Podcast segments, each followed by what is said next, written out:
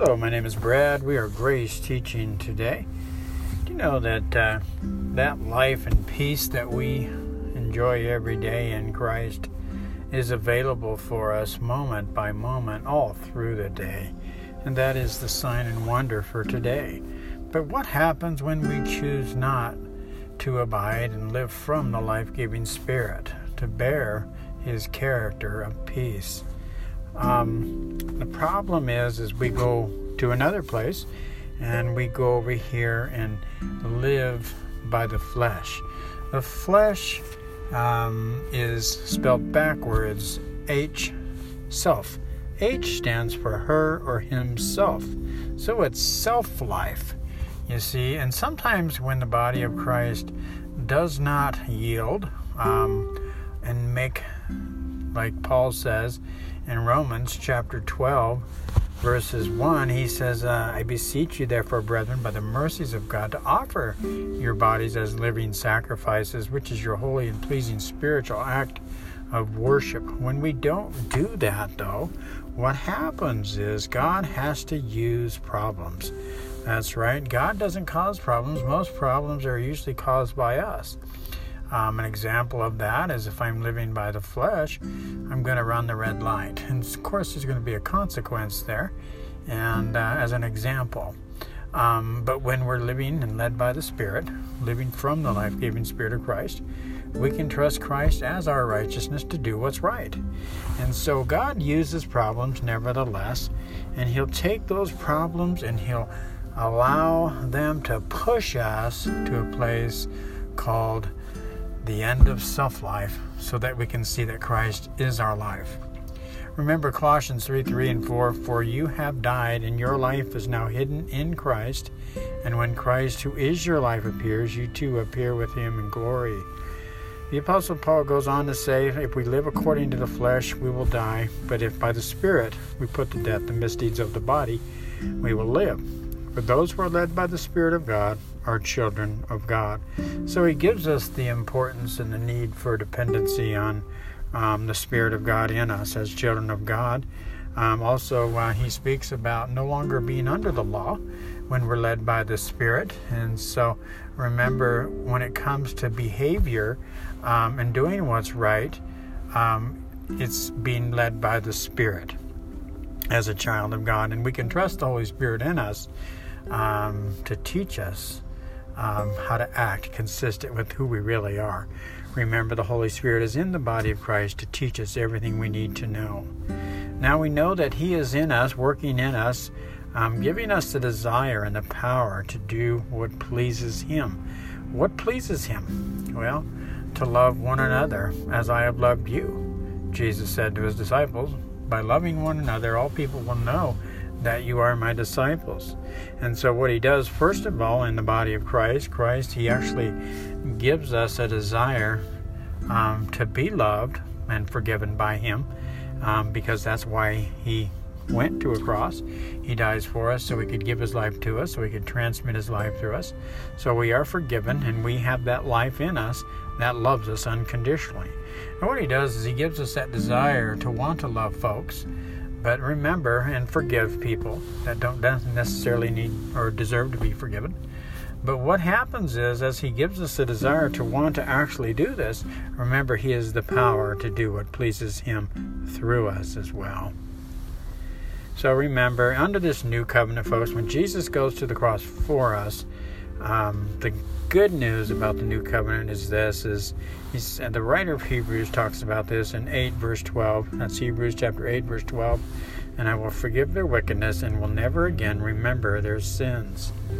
And so the reason why God doesn't remember our sins anymore is because Jesus took them. And so remember, the, the new covenant, um, the dividing line of the new covenant is at the cross. Before the cross was Old Covenant. At the cross, the death, burial, and resurrection of Jesus Christ is the new covenant. And so remember a will, you know, will. Um, when my pa- when my father passed away, he left a will, and so that will went in force when he died. Um, but it never went in force while he was still living.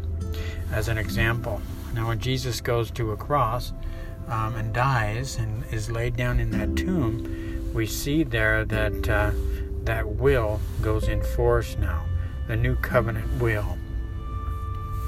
And so the author of Hebrews in 9, verse 16 and 17 says, In the case of a will, it is necessary to prove the death of the one who made it, because a will is in force only when the person dies. It never goes in force while the person who made it is still, li- um, still living.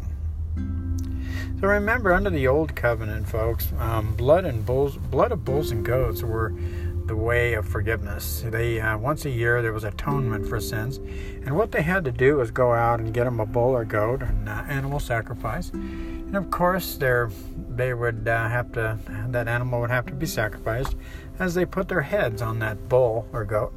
And then what happened was that would atone for their sins. That would cover their sins for that year. But then they would go off, and uh, you know the father would say, "Okay, we'll see you next year." with your animal sacrifice. And so this was a, again and again, this old covenant forgiveness was ongoing. Because um, remember, um, without the shedding of blood, there is no forgiveness of sins. And so we have to remember under this new covenant, when Jesus goes to a cross for us, um, what happens is John says, Look, the, behold, the Lamb of God who takes away the sins of the world. And so he gets everybody's attention before Jesus is going to a cross for the sins of the world, of course. But remember, you know, on the earth, you know, before the cross, Jesus had two earthly ministries. And so a lot of times that's not being discussed in the body of Christ, but I believe it's really important for us to to see that. And I'll conclude this message in that. Um, you see, what happens is Jesus is going to the, first of all, the, the Pharisees, the religious leaders of the day, the Jewish leaders, those under the law.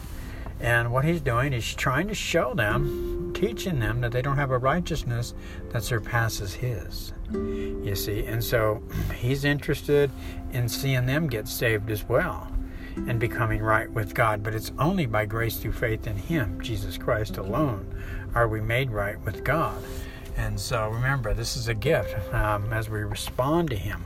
And so what He's going to do is He's going to say things like this If you guys have um, looked at a woman with lust, you've committed adultery in your heart.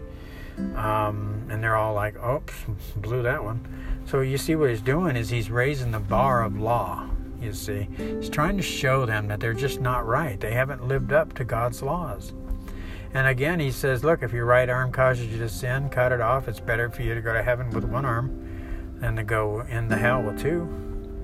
And then he talks about the eye. If your right, if your right eye caused you to sin, pluck it out. It's better for you to go to heaven with one eye than to go to hell with both.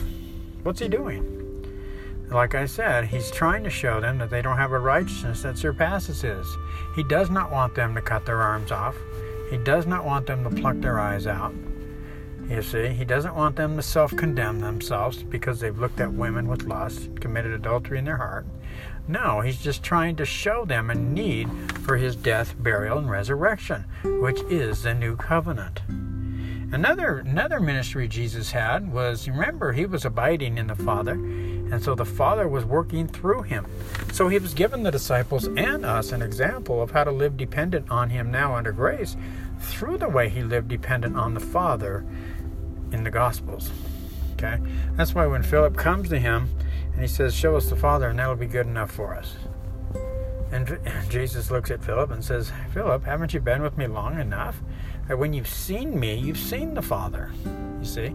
Or at least believe in the miracles, the evidence of the miracles themselves. I didn't do them, but it was the Father working through me that did them. Do you see that? And so, as we uh, learn from His example, what we're going to do is choose to live from the life giving Spirit of Christ to bear His character today, and we get to participate with Him because we're one Spirit with Him. Remember, we're spiritual beings here having a human experience. God bless.